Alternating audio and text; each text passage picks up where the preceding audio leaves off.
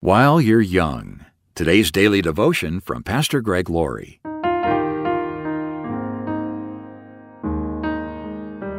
Our scripture reading today is from Ecclesiastes chapter 12, verse 1.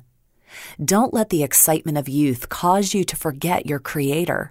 Honor Him in your youth before you grow old and say, Life is not pleasant anymore. The days of your youth are such an important time in life. It's the time when you lay a foundation for life. You're setting your course. You're developing attitudes and habits, whether good or bad. And you're making decisions that will affect you for the rest of your life. You're sowing seeds that you will reap in the years ahead. Solomon wrote, Don't let the excitement of youth cause you to forget your Creator. Honor Him in your youth before you grow old and say, Life is not pleasant anymore. When you're young, you like action. You like change.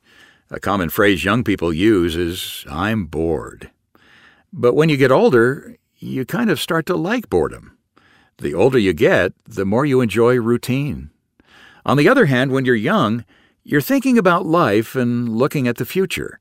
You're open to things. And you might say, I do want to get right with God. I do want to be a spiritual person, but right now I'm too young.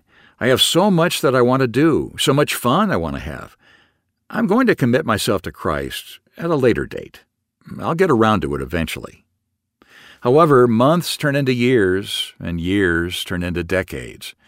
That is not to say that someone cannot come to Christ when they're older, but the fact is that 80% of people who come to Jesus Christ do so before their 18th birthday. It gets more difficult with each year that passes because you become more set in your ways. And by the time you're older, you just might say, Don't bother with me. I really don't care anymore. I gave my life to Christ at age 17.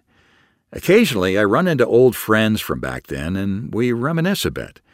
Some of them followed the Lord, and some of them did not. And when I look at my friends who didn't follow the Lord and the courses their lives took, I can see the toll sin has taken on them and how it has ravaged them physically.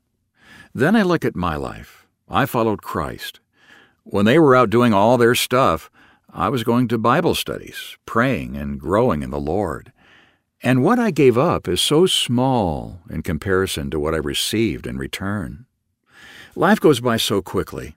It doesn't seem that way when you're young, but the older you get, the faster life will seem to clip by. Then one day you'll wake up, look in the mirror, and see an old person staring back at you, and you'll say, When did that happen? Here's the good news. If you've lived for Jesus Christ all those years, you've lost nothing, except maybe a few hairs. You're getting closer to the day when you will see Him face to face, and you can look back with no regrets.